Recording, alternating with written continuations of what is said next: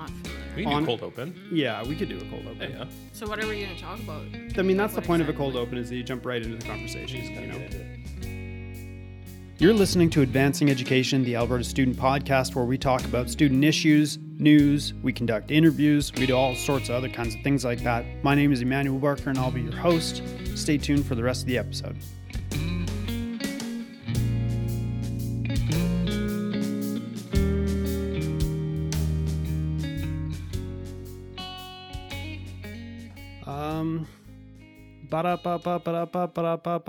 ASEC News. John, what's a budget? Why should we care? The budget is the government's way of planning out how they're going to spend all of your tax dollars that they've taken from you. Nice. How hard is it to make a budget, would you say? Um, so the provincial budget, uh, it's typically an annual cycle that happens. It takes almost 12 months to make a budget. Um, my former role uh, working with the Alberta Party, my part of my job was doing a shadow budget for the entire government. So I had to uh, somehow create a budget that would align with but contrast against the government's budget. It's it's quite a lot of work. There's a lot of ministries. There's a lot of complexity. Um, there's a lot of decisions that go into it. So, what does the actual government have to do to develop the budget? So, um, the very beginning of the budget cycle happens at the uh, once the last budget was released. So, um, on the 25th of February this year, we're going to see the provincial budget come out. Uh, once it comes out, there's about a week of uh, media scrums and a media cycle. Uh, and then after that, we basically start making the budget for next year. So, it, it starts with consultation. Um, each ministry reaches out to its set of stakeholders that it uh, that it's identified, and they try to talk about issues within the industry, uh, challenges that those stakeholders are facing, and any kind of requests or budget asks that those stakeholders would have. Um, all of those asks kind of get compiled uh, into Treasury Board, and then really the work of Treasury Board a lot of the time is just going through everything and seeing if they have money to pay for stuff Yeah. um, and then giving kind of A, B option scenarios to the minister. We have money for option A, we have money for option B. What do, what do you want to do? And then ideologically, they always kind of pick what they want to do, and, and that's how we get a budget. Nice. I like it. That was a good overview. Mm-hmm. Um, I want to go a little bit more into depth. Here's what I want you to do. Mhm. I'm going to ask you a question. I want you to answer it. Okay. And then right at the end of the question Mhm. of, of your answer, I Mhm. mean. I want you to be like, just jump straight into an introduction of who you are. Because technically, this is the first Right. time you've actually been on the podcast. So I'm going to be like, all right, here's the question. You Mhm. ready? So tell me about the budget submission process. Tell me about the ASEC budget submission, Mhm. and then just do your intro. Okay. So the budget submission process, uh, pretty straightforward. Each ministry reaches out to its stakeholders and asks what they what they want, what they need, what they think uh, the industry should have, and and they compile all those. They try to through through the departments, and they really try to understand them. Similarly, with ASEC, we we put in a budget submission. So our budget submission uh, this year was actually attached to our advocacy document. Normally, it's a separate thing, um, but we have the Alberta 2030 review going, so we kind of just made a, a rather big document this year so that we could just give it to absolutely everyone involved in this review. But we asked for things like 0% interest on student aid. That would be a budget submission because there's money attached to that. The government will receive less money in student aid financing. So that would go to Treasury Board. Or another ask is the Alberta Graduate Retention Program, where we would give a tax credit to uh, to students who have graduated in Alberta and who stay in Alberta working. That's another kind of budget ask that we would ask for. My name is Jonathan Bilodeau. I'm the executive director of the Alberta Students Executive Council. I've been working with ASEC for almost two years now uh, as a staff member, but I've been part of the organization for almost five as a student leader previously. I've worked at the Legislative Legislative Assembly's office for the government of Alberta, and I've quite a bit of experience in the student movement. Do do do do do do do do. Breaking news! You nailed that. Good lord. Okay. Um. Yeah. So actual breaking news alert. What's your hot take on what the budget is going to contain? Its impact on post secondary. Sure. So I think the first uh, first cat to be let out of the bag that's not a su- surprise to anyone is that uh, the province of Alberta doesn't have any money. Uh, we're running a massive multi-billion dollar deficit. Um, and it's important to know the difference between deficit and debt. Deficit is the difference between the money you take in each year and the money you spend. Um, so the government is actually spending a lot more money this year than they're taking in. The debt is an entirely different thing, and that's the accumulated deficits that build up. And our debt in Alberta is getting quite large, actually, and something that we have to take into consideration. So, with that context in mind, it's important to know um, that every ministry is going to be struggling to find dollars for their stakeholders, uh, and advanced education is is the same. So, we're expecting to see a um, probably a smaller, further cut in the Campus Alberta grant. For those that don't know, the Campus Alberta grant is the grant the government gives to each institution to run the institution. It roughly accounts for 70 to 80% of the funding of the organization. And it's it's really what our institutions rely on is the Campus Alberta grant to deliver education. And so we're gonna probably see up to about a five percent cut is my estimate off the top of my head. Um, Whoa, yeah, really? yeah, Oh man. yeah. You know, I was I was wondering if you were going to MBA explain the difference between deficit and debt to the podcast the same way that you do to me every frickin' day we're talking about it. Also, you're going to I swear to god, you're going to give me a panic attack if you keep adjusting your microphone like it keeps falling. Yeah, well, you know, I don't know. I don't know. Um yeah, okay. So so you're thinking 5 to 10% No, no, one, one. to- I'm thinking three to five percent. three to five percent cut Mhm. to the Campus Alberta grant. Can you explain? You'll you'll be good at this. Can you explain the impact that inflation rates would have on that cut, or the impact the cut would have on institutions given the inflation, and then explain the difference between HEPI and CPI, so that everybody kind of understands where the money went because suddenly it's worth less than the year before. Okay, that's a big question you just asked with lots of acronyms, lots of different things. So, You can handle it. okay, um, That's why we employ someone with two master's degrees. so you get you get one person with a douchebag humanities degree to ask the questions, and then you get a guy with two masters to answer them. okay, so let's start with the second half of your question first. So, HEPI and CPI. So, HEPI is the Higher Education Price Index, and CPI is the Consumer Price Index. They're both indexes of prices. Hey everyone, this is your editor speaking to you from the future. There's going to be a little bit of an edit coming up with this definition, so just hold on to your pants for a second. What kind of junk is included in HEPI? Glad you asked. So, HEPI is CPI plus enrollment. Maybe you should start with CPI then, I guess. Sure. So CPI, this consumer price index, is simply the measure of how quickly prices are changing in your society. What they do, what Stats Canada does, is they take a basket of goods, including gasoline, eggs, uh, you know, typical kind of things that you would buy, and they track the price of those things month to month. Um, and then they they release a, a number or an index that they call the consumer price index, um, and it's just a, a number. I think it's at like 142 or something right now. Um, and basically, you just judge the change in that number from month to month, and the the percentage change that we get, we call that inflation. You may have heard of inflation. And here we go. Um, so HEPI is simply inflation, the inflation rate, plus the enrollment rate or the increase in enrollment, both combined together. And that is that's how our institutions determine funding. Um, because they need to account not only for the increase in costs of society, but also for the increase in students that are going to be on campus. So Mhm. we use HEPI as a price index to uh, formulate how much money should be going to a- an institution. And here we go. So turns out that HEPI is a basket of goods, but it's a basket of goods that's very specific to the institutions that we're talking about. So it's going to end up including things like um, increases in wages due to collective agreement agreements and stuff like that. Yeah. So to get to like the sort of fundamental question that we were asking at the start, when you say you think there's going to be a three to five percent decrease in Campus Alberta grant funding, what does that mean incorporating the inflation rates for students and for the, more importantly in this case the institutions Sure. So, so in Alberta right now, we have about a one and a half percent interest rate over the past twelve months or so. Uh, pretty low uh, interest rate. Um, but what that means is that basically your buying power, my buying power, the stuff that we can buy, has been reduced by one and a half percent this year. So our money is worth one and a half percent less than it was a year ago.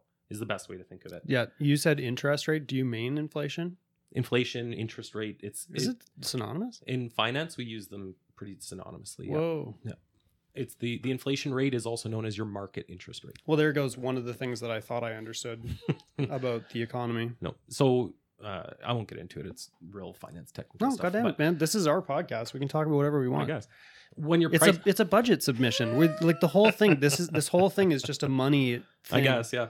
So when you're pricing bonds, so when the government of Alberta has to issue debt, for instance, when they sell debt, which we're doing quite quickly right now, Mhm. when you're issuing a bond, you have what's called a coupon payment or a coupon rate, and that's a percentage of whatever the face value is, and that gets paid to you as a as an interest payment. But then we also have something called a yield to maturity, YTM, for all of our finance folks out there.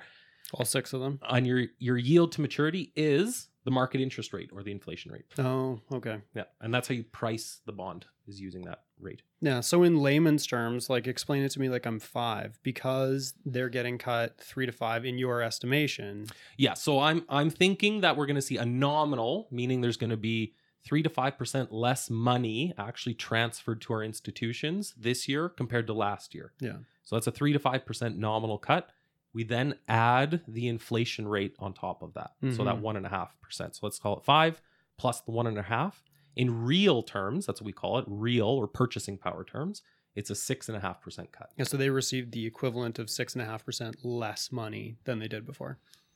on average, but then you also have to account for uh, enrollment inflation, so they'll get a bit more money That's for that. Yeah. Yeah. So it's it's a very complex formula and calculation, but that's kind of the the components that go into it. Yeah. Do you want to hear a funny story about how I've been wrong about stuff before? Yeah. I thought that HEPI was like the consumer price index, but instead of milk and eggs being the basket of goods, that HEPI included shit like plutonium Mm. and like I don't know It, it may it may include a different basket of goods in it than CPI, because universities don't buy a lot of eggs, but they might buy I don't know whatever like lab materials Mhm, and stuff. mhm. They might they probably do use a, a slightly different basket than CPI. Yeah. I mean, that would be the course of the kind of speculation I'd love to have in the podcast, but I don't know if it's really all that valuable in terms of our thing. So, our budget submission 2021 Mhm. economic recovery through education. Mhm. Do you want to talk a little bit about why that is important to you, generally speaking? Absolutely. So, I- I mean, for those who don't know me, I, I have a couple different master's degrees. I've been in industry and in, in business for quite some time. And uh, really, I chose to come back to ASEC because this is something that matters, Subtle flex. in my uh, opinion. um, and why does it matter? Because the people that go into advanced education, the people who are there, are the people who have consciously made an effort to improve themselves. And so I like to help people who are helping themselves. I like to help people who want to improve their lives, right? You, you can lead a horse to water, but you can't make him drink. And it's the same with, with people. You can't help someone unless they want to help themselves first. And so, as far as education goes, that's why this is so important. And that's why our budget submission was so important because really for Alberta to, to get back on its feet and to economically be performing again, we're going to have to rely on education we have uh, a huge cohort of K to 12 students coming up right now uh, that are going to be entering post secondary in the next two to three years. Yeah, Dr. Clark's frequently talking about that, the DM. Yeah. Yeah. We also have a huge contingent of people who have lost their jobs and have to retrain and reskill to No get doubt. back into the economy. So we're going to have just enormous pressures on our post secondary. And so, because of that, we did um, a fairly thorough budget submission in ways that we could make the post secondary system more sustainable and work better for, for the students of the province. So, the first piece that we asked for is work integrated learning. Um, and so, this is how we uh, actually tie in getting job experience and getting those uh, work ready skills uh, for our students so that they can hit the ground running as soon as they're in industry. Um, it's something that's been picked up quite uh, quite strongly uh, by this government, uh, and it's something that they're championing. Uh, so we're really excited. Uh, as well, there's also the addition of micro credentials, and these are bridging or upskilling programs to get people in and out of post secondary rather quickly to get them back into the workforce. And again, given that that we have such a huge cohort of people coming back from the economy into post secondary to retrain, micro credentialing is going to be so important. Yeah. And you know, like work integrated learning is a cool idea that yeah, I'm really happy the government's been vibing with too. But the um the colleges came up with the learning integrated work thing, Mm-hmm. which is just trying to create like maybe maybe tying in like micro credentials to the current labor force for underemployed or unemployed people well, currently employed or underemployed people so that they can access some kind of career advancement think of it as like you know, one of those um, like a webinar that you might take that you'd put on your resume or something like that, but except it has a little bit more beef behind it because it's Mm. actually a credential that people would apply to it. Um, I think that that's a really cool option.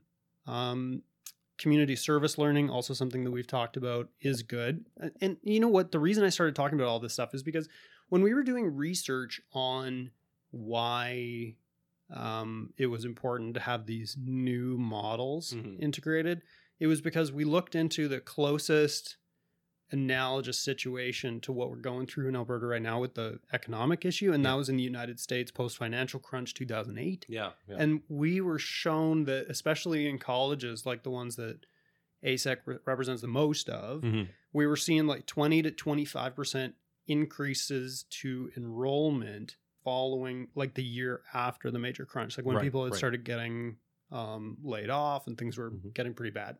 And that's sort of an interesting thing, partly because like that increased enrollment has so much to do with oh, opportunity, opportunity cost opportunity. cost. opportunity Yeah. cost for people who are losing their jobs. So why don't you talk a Mm-hmm. little bit about why the oil crunch and the whole Rona situation kind of pile up to make that even probably more the case for Alberta now? Yeah, absolutely. So the the concept of opportunity cost, I know we've talked about it a whole bunch here. No, no, office, this is like but this is economics 10 101. let's let's get them. For those that don't know, so the opportunity cost is the cost that you incur um, by not pursuing an action because you're pursuing a different action. So, uh, for instance, uh, you work at a job.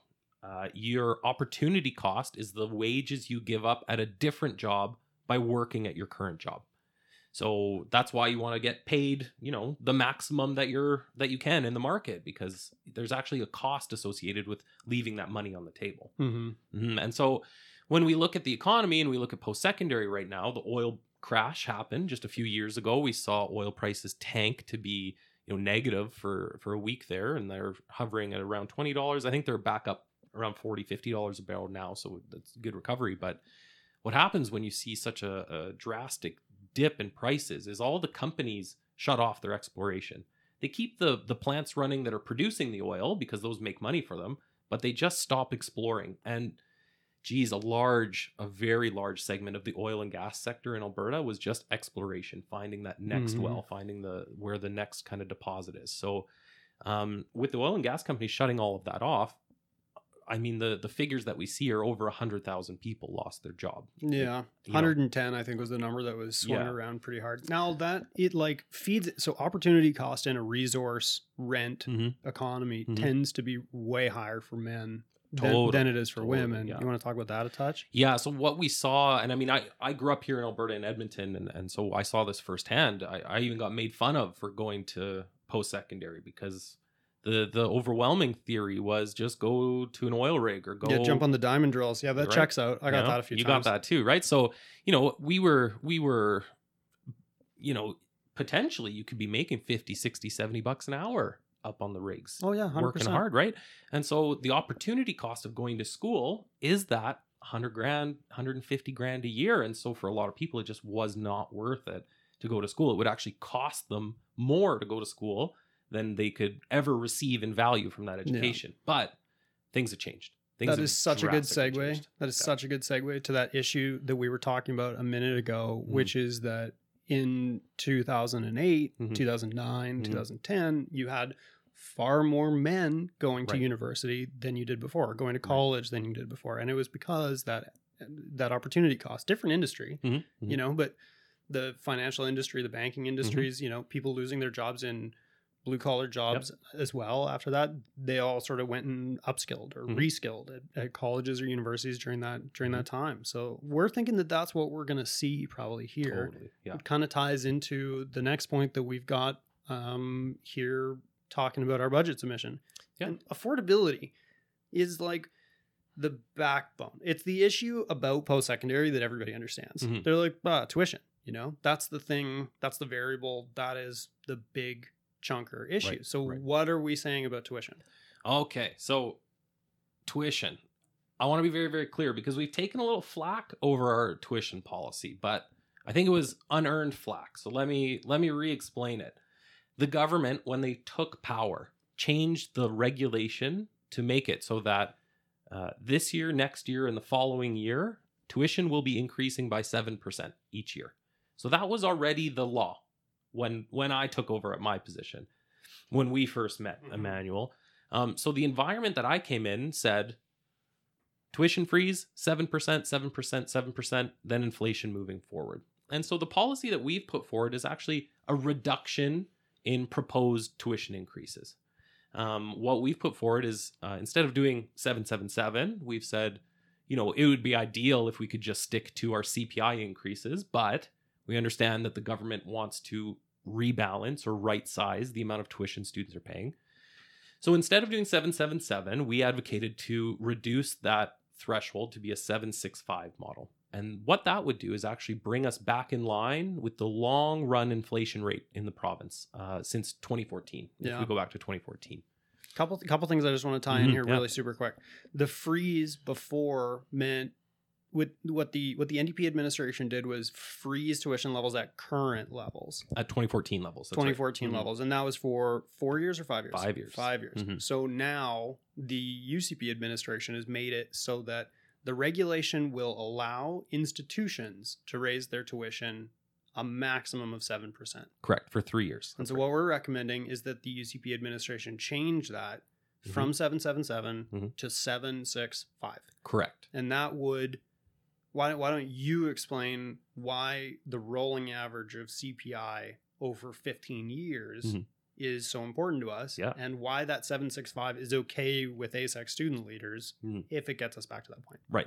So uh, the the kind of longstanding policy of ASEC around tuition is that we want to see tuition tied to uh, the long run rate of inflation.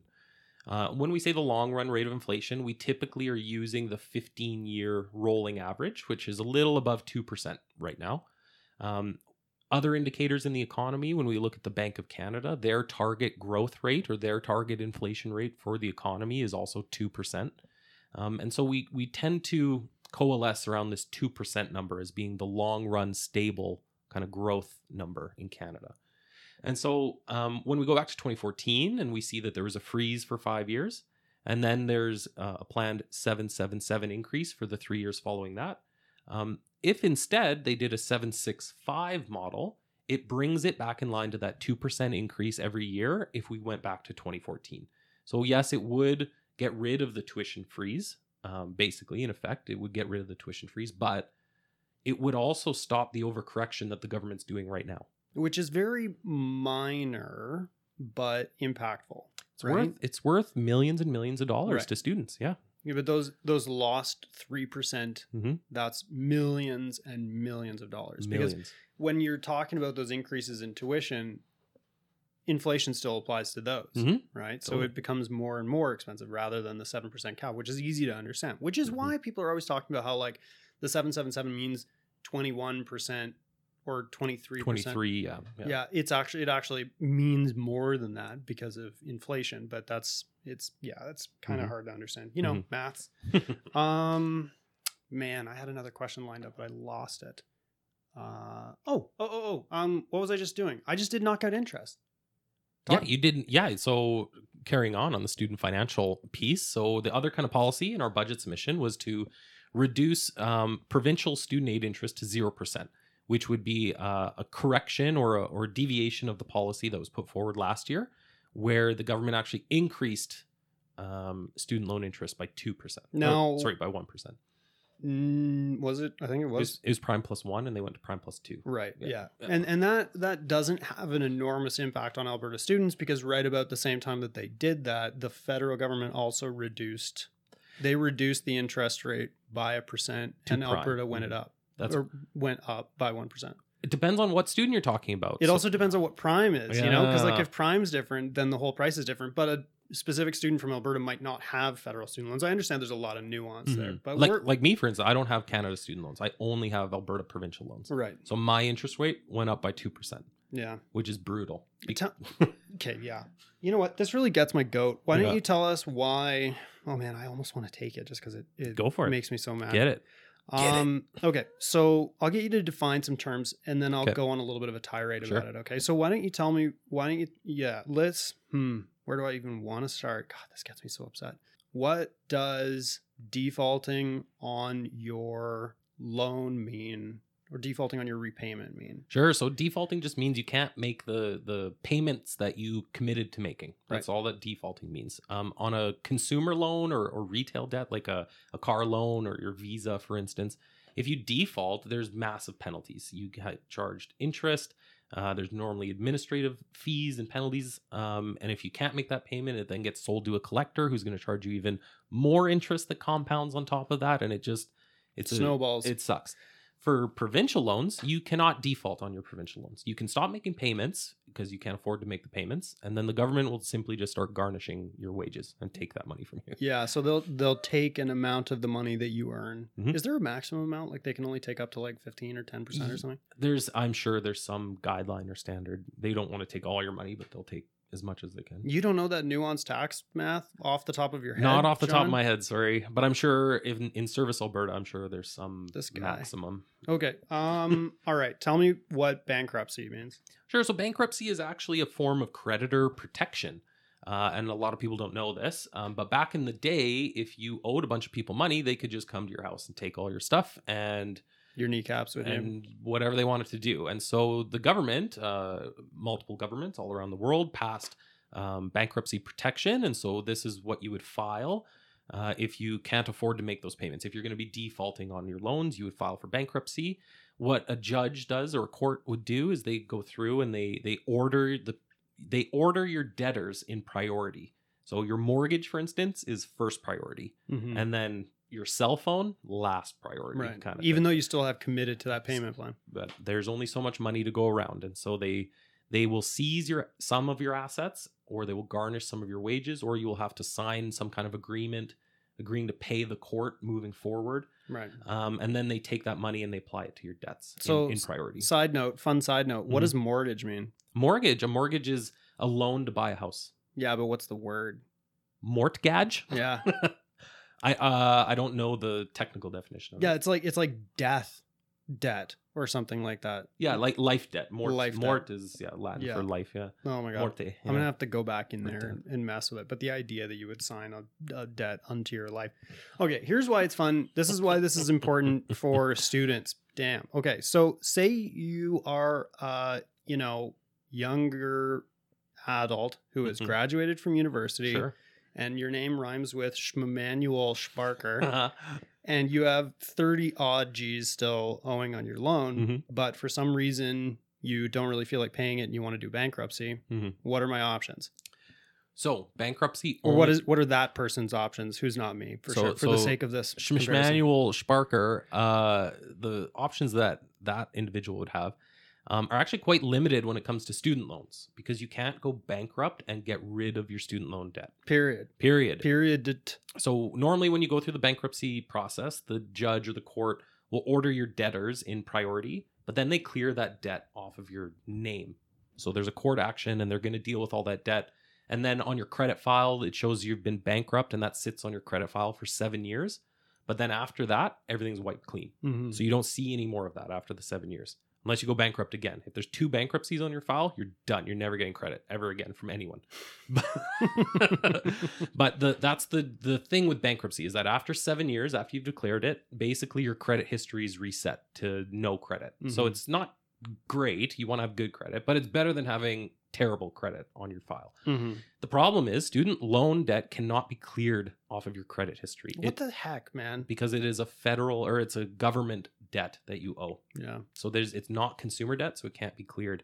And so you can't escape from that debt. Like I said, they'll just garnish your wages. They'll wait till you die and they'll take it out of your estate. They don't care. They will get their money from you one So- way or another. So why it just it's so incongruous to me that you cannot default Mhm. or you could default but you can't bankrupt. Mhm. Go declare bankruptcy on your student loan debt, Mhm. but they're still collecting interest as that consumer protection. Right. So what's up with that? So there's there's actually two things that are happening here with with the interest rate. Okay, so the first goes back to the very concept of opportunity cost. By giving you that money, they're they don't have that money to provide to services and to other things. So there's a cost associated to that. So they have to charge you to recoup that cost. That's prime. That's the prime interest rate. That's to recoup the cost. The extra 2% that they added on is because they're broke and they want to make money. Mm-hmm. And they're just getting money from wherever they can. Now, in the simplest possible terms, Mhm. with the most, you know, idealistic kind of rose colored glasses on, doesn't post secondary contribute enough to society that we shouldn't need to collect that additional interest? But not every individual does. And that's the problem. So, what's our argument for getting rid of interest then? Our argument is that the collective good outweighs the uh, moral hazard of the individual. Right. Yeah. That's 100%. percent That's Mhm. 100%. So, like, yes, in some cases, You're you going to have bad actors. You get bad actors. Mhm. But big picture, we need post secondary. The societal good is greater than the individual actors. And it makes sense to not have interest. and it goes beyond that. There's actually an economic theory that states that every dollar that a government takes out of the economy actually has a negative multiplier effect and it slows economic growth. So by charging a higher interest rate, it actually takes capital out of the economy and slows the economic growth rate. If they lowered the interest rate, the government per se would have less money, but The economy would the have economy would have more and we'd go faster. We'd Sounds like faster. a sounds like the kind of thing you'd want to do if you were going to try and fire up an economic recovery through post secondary LMAO. Weird. Yeah, I love that. oh man, that's good. You know what? I thought this was going to be like a ten minute news thing, but honestly, this is we we're on page two of Oh, our budget man. This is one of the best podcasts. God, this is good. Um, yeah, money questions. Money, money.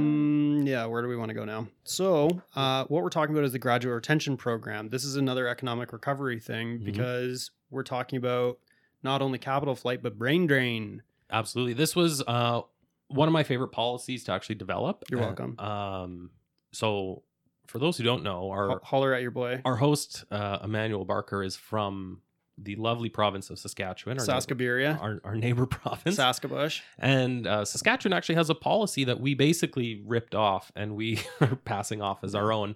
I have a policy about Saskatchewan, which is that it's easy to draw, but it's hard to spell.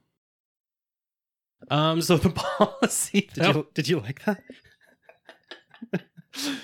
So the policy we're putting forward that's modeled off of Saskatchewan is called the Alberta Graduate Retention Program. Two years ago in the 2020 budget, uh, the government of Alberta took away the provincial tuition and textbook credit, um, which was a fairly significant tax credit uh, for students who had graduated, who had entered the workforce, who were earning money. Like me, for instance. I'm not personally biased against this at all. Yeah, me either. Um, so you know that that tax credit was worth, you know, about three to four thousand dollars a year every year you were in school. So for a four year degree, you're talking, you know, twelve to sixteen thousand dollars after you graduate that that you suddenly just don't have access to Yeah. anymore. Um, and that's again when we're talking about economic recovery, Money out of the economy. it's so hard, and especially for people who are just graduating, young folks. Um, we look at the price levels of housing, we look at the price levels of other kind of big ticket items, and they have grown exponentially. There's, there's, it's just not even fair to expect someone straight out of post secondary to to buy a house compared to 50 years ago, 60 years ago. It's just not when you could pay your tuition from your summer job at Dairy Queen. you know, and, and that wasn't always the case. I mean, you know, certainly people still took student loans, people still had to work two, three jobs. But eh, when we look at the percentage of income that goes towards debt and towards education now, it's it's way greater than it was back. Totally cooked out. I have a fun story about this. Yeah, 'cause at, yeah. at the University of Saskatchewan, they have a huge agricultural department. It's just like that's what they're about, or Mhm. used to be at least. Yeah. And when my dad was going to school there in the 60s, they had a program where you could drive your grain truck up to the granary and you'd get all the grain you dumped into the granary weighed. And then at market cost, it could be applied to your tuition. Nice, pain So- and grain. Pain and grain. Let, us get this bread. It- quote University of Saskatchewan, circa 1960. let's obtain the grain. so That's so funny. Um, so the program we're putting forward is is basically a replacement for that tuition and textbook credit that was uh, that was lost, but it's it's a lot easier to administer, a lot less bureaucratic. oh god, it's so easy. So easy. Um, it's a lot cheaper because you're only giving it to graduates. You're not giving it to every student each year that they're in school, only after they graduate. and only to um, graduates who remain in Alberta contributing to the economy. Yeah. So it's um it's a very conservative inspired tax credit that's designed for economic um economic recovery and we see it work wonders in Saskatchewan. Yeah, I was gonna say we didn't just make this up. No. either. We straight like oh, what does my dad say all the time? He says bad poets imitate, good poets steal. Like Mhm. I straight up remember this policy being one of the reasons that I was, you know, a little bit reticent to move to a different province because I lost out on it. I lost out on twenty thousand dollars of the uh, the Saskatchewan Graduate Retention Program in order to come and work in Alberta. yeah, but you came to Alberta, so your salary more than made up for that. Uh yeah, I think so. I think so. No, it probably did. Yeah. Um, you know, entry level jobs are interesting and they're different in Mhm. Alberta than they are in Saskatchewan, especially when you took a hippie program like International Development Studies. And I'm comfortable with the choice that I made. But there are a number of people who wouldn't have had that alternative. Right, and the SAS grad program, you know, does it. Right. It that that covers the gap. It Mhm. fills that hole in society. So what we're asking for is pretty simple. It's like all it, all that has to happen is that the institution needs to um, confirm that a graduate has in fact graduated from the particular type of diploma they're declaring, Mhm. and then the CRA applies uh, rel- a comparatively small amount as opposed to the tuition and tax credit, Oh, which yeah. was like thousands of dollars a year. It's Mhm. like for a major program, we're talking about undergrads, you know, receiving something like two thousand dollars Hmm. per year over the course of ten years, which is exactly what happens in in Saskatchewan Mhm. with great success. But we're applying it to different types of programs like certificate programs or diplomas or applied degrees to the tune of like progressively less money because of the amount of tuition that you put into it and your contribution to society as like, you know, depending on what trades you're into. We also had a conversation with um it was Minister Copping, wasn't it? Mhm. Yeah. Minister Copping about tailoring the program in a way that actually kept students in different regions. Mhm. Um, because one of the big things that we found in the Open Alberta data that kind of informed this is that 30% of graduates from Alberta schools bounce after their program is done. Mhm. 15 of them leave the province entirely. 15% of total graduates, they like leave the regions of their origin. Right. So this program is great because you can tailor it um, by economic diversification area. So let's say you know you want a bunch of people to move to Fort McMurray, you would make this only available if you live in certain area codes. Yeah, or you want to retain um, iron workers. Yeah. Or you want to retain oil and doctors, gas or doctors, whoever. whoever, whomever. You you can do specific programs, specific uh, areas, specific industries, specific geographies. It's very customizable, very cheap, very easy to administer. yeah. And we're hoping that you know in the last couple of years of the government's term here, they open up the purse strings a little bit and bring yeah and that's back. funny because like as a as a grad of development there's a there's a big discussion surrounding um, the issue of development in particular regions. Mm, and it's it's a huge issue that like very rarely gets gets acknowledged that you'd have some regions that don't have as much economic development Mhm. and that the government you know encourage development in those areas. Mhm. so what we're trying to do is correct for those issues and then encourage development in the other parts whether we're talking real money or not right? Like it's not like the government's pouring money into some regions and not others that we're arguing against. It's just Mhm. like this is a way to correct for where they can't necessarily spend Right. the money right. love it um yeah okay really proud of that program actually i love that Yeah, that one's that one's one of my faves. Okay, and here's uh, you know, a couple of interesting ones. So first things first, money. Money. So money, money, money, money. we talked about the Campus Alberta grant, uh, how we're expecting a, a small cut, but even that small cut is going to amount to millions and millions of dollars. Makes it harder for institutions to do things, and you know, at the end of the day, there's just no getting around it. Um, every time there's a cut to the Campus Alberta grant, some way, somehow, some shape, those costs get passed on to students, either through new administrative fees, new M&IFs, increases in tuition. Uh, maybe the parking gets doubled next year. Um, you know, these institutions they do have a bottom line, and they need to pay the bills and keep the doors open. So they have some incentive there. So what we're asking the government to do is instead, because we have such a large cohort of students coming up, um, because there's already been two years of cuts, uh, we're asking to maintain or increase that Campus Alberta grant at its current level. Um, basically, we, we just want to stop the bleeding, stop the cuts, and let's either stay level where we are now or, or start increasing. Maintain capacity. Yeah, Like, maintain that's, capacity. That's what we're worried about, Mhm. you know, because Dr. Clark is always talking about that huge cohort of students, and if we, you know, keep cutting the Campus Alberta grant, how are we going to be able to accommodate this? Yeah. And then, of course, our, our long term ask is uh, around tuition is to index tuition to uh, CPI, um, long run CPI, but as well with the Campus Alberta grant, the average kind of Campus Alberta grant per student, right? So, so Mhm. not taking enrollment into account, but Yeah. kind of that average Campus Alberta grant. That should also be increasing at the rate of inflation to make things predictable and stable in the system. It would be my dream as an Albertan to to have a parent who has a child in 2020 and they will know that in 2038 they will know exactly how much tuition that child is going to need Mm-hmm. for their for their education. Yeah, financial planning is a Mhm. keystone of Mhm. like of success, something that I've never learned. And then the next one that we're talking about is systemic governance. So why don't you touch on Oh, I know. Why don't you touch on back end services and then we'll talk about why we're suggesting this other governance layer. Okay, I'm going to start I'm going to start even before Oh god. that, okay? Oh god. So we're gonna get back to my days as a student leader with uh, the then Minister of Advanced Education Thomas Lukaszuk, and before him uh, Minister uh, Hancock. Lukaszuk's Twitter is live. Oh yeah, he's he's fiery. But basically, there was a transition right around uh, Minister Hancock, Minister Lukaszuk, uh, where they transitioned to something called the six sector model. Um, and that's where they broke everything into kind of six sectors. So we have the CARUs, or the Comprehensive Academic Research Universities. AKA carries back when they started. Yeah, they were called carries back in the day because they're called institutions. Uh, next is undergraduate universities. Um, then we have polytechnics, colleges, uh, independent academic associations, and then uh, we have one sector uh, that's for the Banff Center, basically. Specialized arts and culture Yeah. institutions or something like that. But there's only the Banff Center in it. There's Yeah. only like 20 students a year. Didn't wasn't AU Arts in that ACAD? No, it was a college. It was before that. college. It Right, was right, right. the Alberta College of Art and Design. Yeah. So, um, My, so, bad, my so bad. that's the six sector model that we currently have right now. Um, the problem with the six sector model is that it creates six very distinct silos. So, getting back to what you were saying, Emmanuel, talking about back end services, we're talking about um, the cashier's office, so payment services, any kind of uh, cash transaction, point of sale stuff.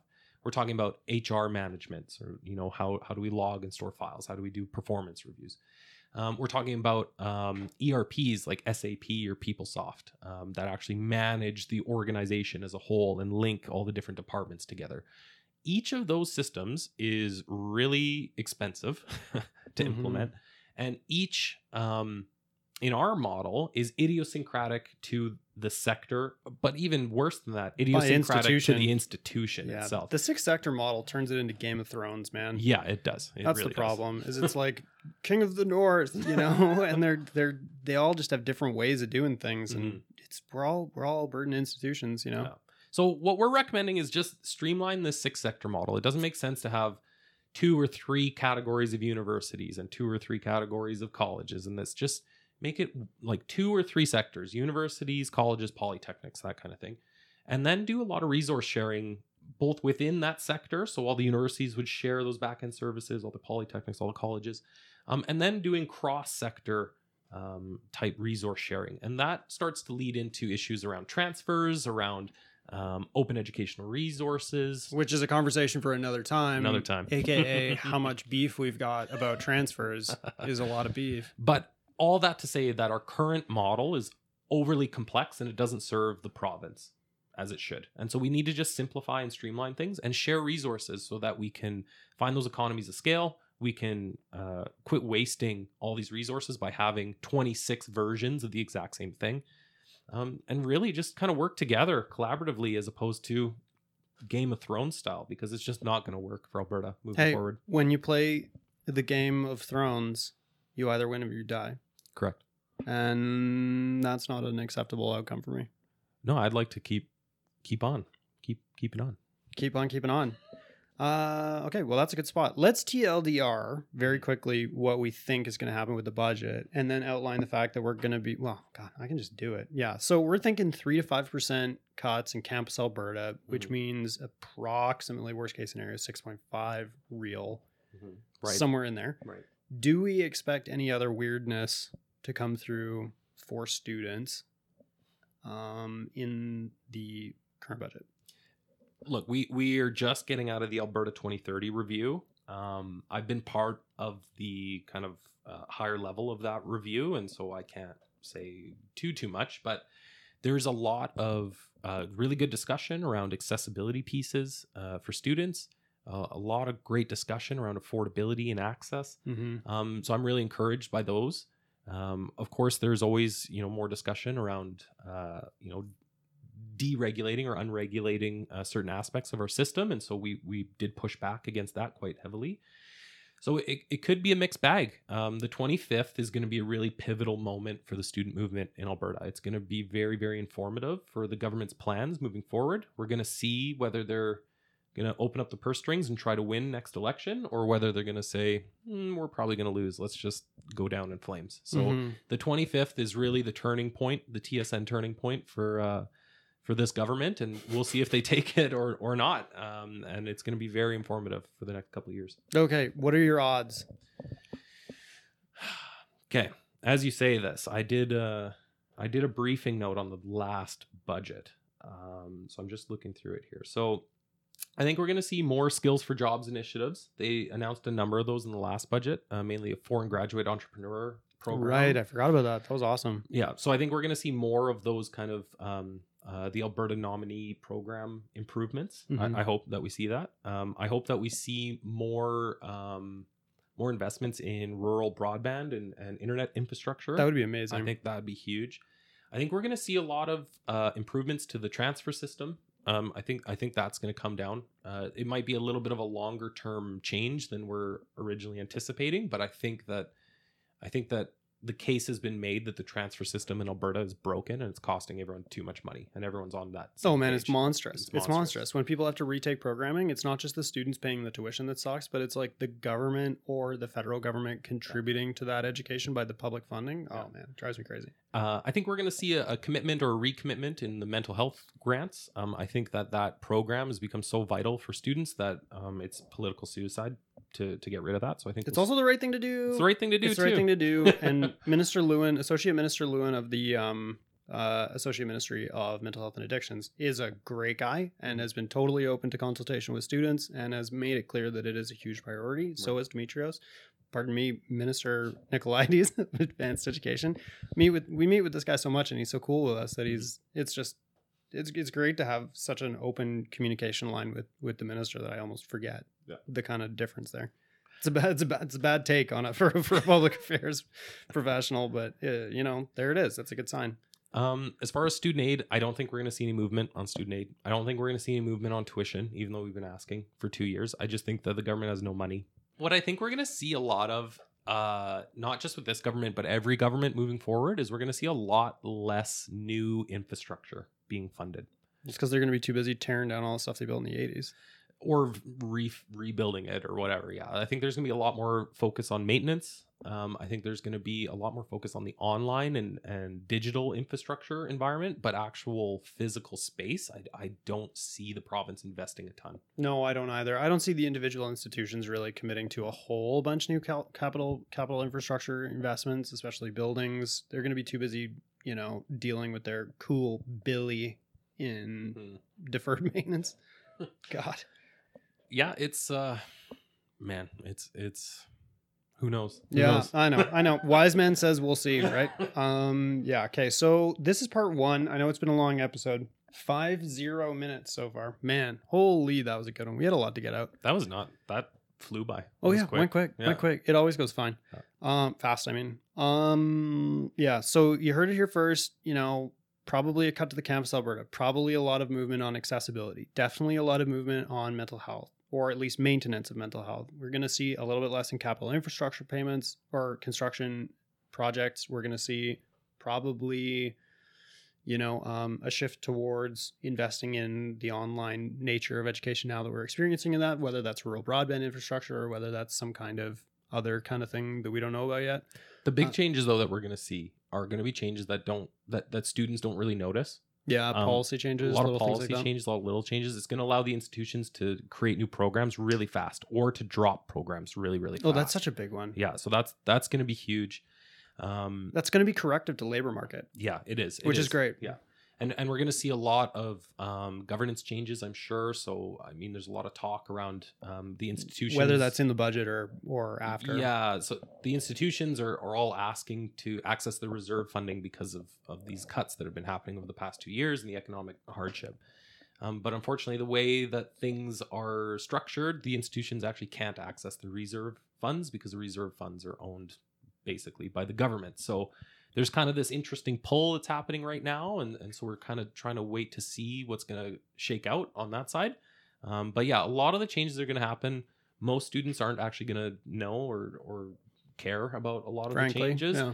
Um, but they're actually going to have huge impacts on the system moving forward. And so it's important that they're done right.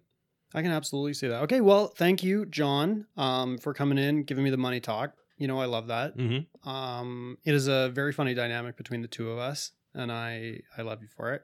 Um, this has been part one of ASEC's predictions on what the budget is going to look like, Mhm. and sometime after February twenty fifth, a Thursday, like always. Is there some weird um ceremony about it being a Thursday? No, they just don't have business on Friday, so no one can yell at them about the budget. Oh, so they release cool it and then they bounce. It Yeah. lets them cool off for three days. No, that makes sense. You know, gives the gives the twenty four hour news cycle a chance to Yeah. go over a couple of times before they come back into office. That's Yeah. a little that's that's a that's a clever move. Mhm. Clever. There's nothing. There's no law or rule that says they have to release on a Thursday, but it happens every time. On Yeah, Thursday. every time. Yeah, when we when we like heard inklings that it was probably going to be Friday or probably going to be February that the budget was going to come out, we like looked at the legislative schedule and there was only one day in February that they were in, and it was a Thursday at the end of the month, and I was like, oh, I wonder what day Yeah. it's going to be. Okay, well, uh, thank you for listening. If you've made it through all of our happy CPI, all of our jargon, um, if you've made it this far, um, fellow nerds, we will see you sometime after the 25th with our Kowalski analysis. Thanks so much, Emmanuel. Yeah, thanks for being a part of it. So, thank you for listening to the show. And as always, here's your reminder this podcast is for you. So, if you're a student in Alberta and you have something you want to say, shoot me an email at advocacy at albertastudents.ca and we'll try and incorporate your concerns into the next show that we do. You know, I was I was wondering if you were going to MBA explain the difference between deficit and debt to the podcast the same way that you do to me every freaking day we're talking about it. Also, you're going to, I swear to God, you're to give me a panic attack if you keep adjusting your microphone like It keeps falling. Yeah, well, you know, I don't know. I don't know. Oh, God. Yeah, it drives me crazy too. You know, it'd be good. Um, Whoa. yeah, Really? yeah, Oh, man. yeah.